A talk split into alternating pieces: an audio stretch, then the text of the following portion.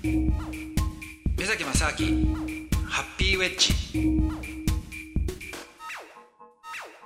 目崎正明です。アシスタントのドキドキキャンプ佐藤光晴です。今回もキューバのお話です。目崎正明ハッピーウェッジ。でそういったアメリカの資本主義に影響を受けてるんだけれども結局ものすごい貧困が蔓延してるというのをまあ目の当たりに彼はしてですねこれはおかしいと、どうなってるんだと。じゃあアメリカをねちょっとこの資本主義っていうものをなんとかしなきゃいけないっていうんで計算やあの共産主義にちょっと傾倒していくわけですよ。でカストロも実はもともとね弁護士ですよ。へえ、うんじゃあもう頭いいんですね。そうだって、ね、あの、カストロっていうと、こう、軍服を着た。いや、イメージですね。軍人の、ゴリゴリの人っていう感じじゃないですか。イメージです。はい。結局ね、そう、もともとはでもやっぱり、インテリなんですよね、みんなね。はあ。で、そうなんです。だ結局、インテリの人たちが、あの、その現、現状の、その、なんですか、世界に対する疑問を、まあ、考え始めて、で、でも、結局、言論だけじゃダメだと。だったら、やっぱりそれは暴力的な革命をしなきゃいけないっていうね。なるほど。まあ、もともと共産主義の思想っていうのはそういうところがあるんですよね。そう、ねうん、そういうイメージです。うん、まあ、あの、ソ連の、あの、ね、ロシア革命なんかも同じなんですけど、まあ、もともとのその、なんですかね、えっ、ー、と、共産主義の、その、一番ベースになった、うんマルクスの思想なんかもまあ同じになってくるんですけどもね、はい、結局世の中のこういった社会的な構造っていうものをあのそのままだとダメだから暴力的にそれをひっくり返さなきゃいけないんだっていうのが、うん、まあもともとの話だったんでね、でそれが結局世界にどんどん波及していったわけですよ。広がっていったわけですよね、はい、それが。でその一つが結局キューバ革命だったんですよね。でもそのチェ・ゲバラはそのキューバを見て、はい、あそのだ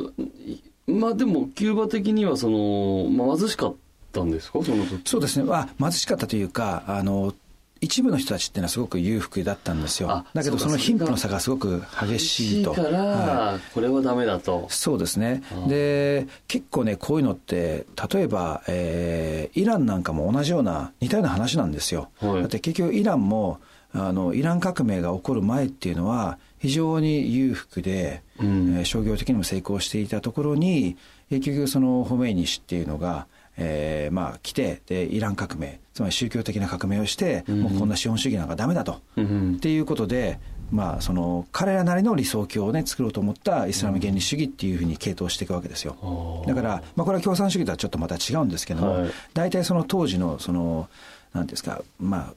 流れっていうのは似たようなものがあって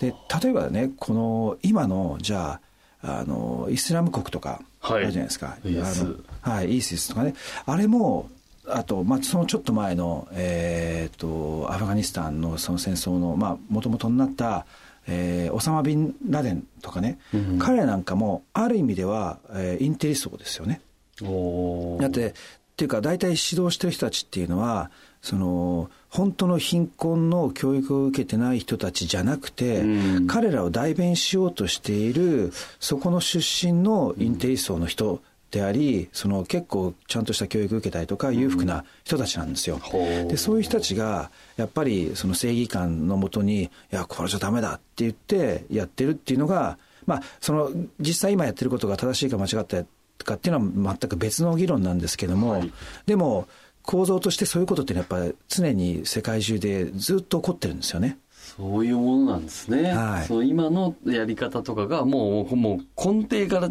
も間違ってから、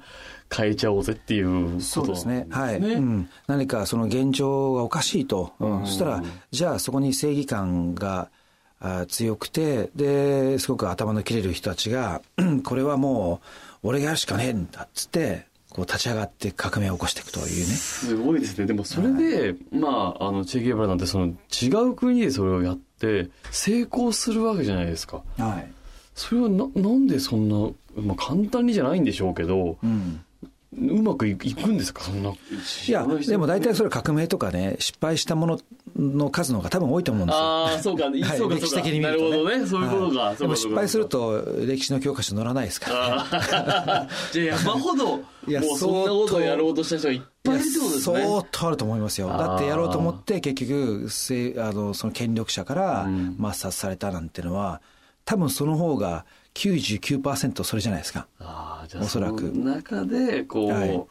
まあ、今名前がこうやって残ったりしてるっていうのは、まあ、その時こう一回ひっくり返して、そうですね。革命を成功させてるから、そうですよね、はい、我々のまあそうですよね、はい、この耳に届いてるってことですもんね。ただででもチェ・ゲバラなんて、うん、でね、わざわざそのアルゼンチンからあのとにかくじゃあキューバに行って革命をするんだって言って、でカストロと一緒に、まあ、革命を起こすわけですよ。でうまく革命が成功して、で。はい。で、まあ彼らは、じゃあもう名誉市民というかね、もう完全に国民のヒーローですから、そうですよね。だからカストロからは、じゃあ、ね、あなたはあのキューバにずっといてくれと、でもう大臣とかになってくれっつって話されるんですけど、でも、チェ・ゲバラは、いや、僕はね、あの革命家だから、こんなとこにいて、そんな職に就くなんてのは、性に合わねえって言って、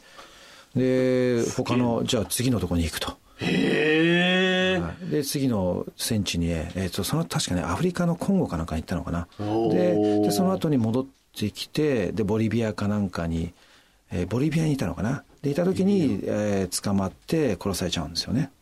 やっぱそこでも革命を起こそうとして、はい、じゃあそのその時の、えーと、権力者とかに。で、はい、にいたんですけどもやっぱり、まあ、山の中にいた時に、えー、捕まって、まあ、殺されちゃうと。それって、はい、えーと、チェ・ゲバラはそのな何のためにやろうと思ったんですかね？その革命って。だから彼はやっぱりその自分が若い頃に見たその貧困のね、はい、人たちにやっぱりすごくあの共感共感というかあのシンパシーを感じて、うん、でやっぱ彼らのためにその国を変えなきゃいけないんだ世界を変えなきゃいけないんだっていう多分正義感だったと思うんですけどね。はい、だか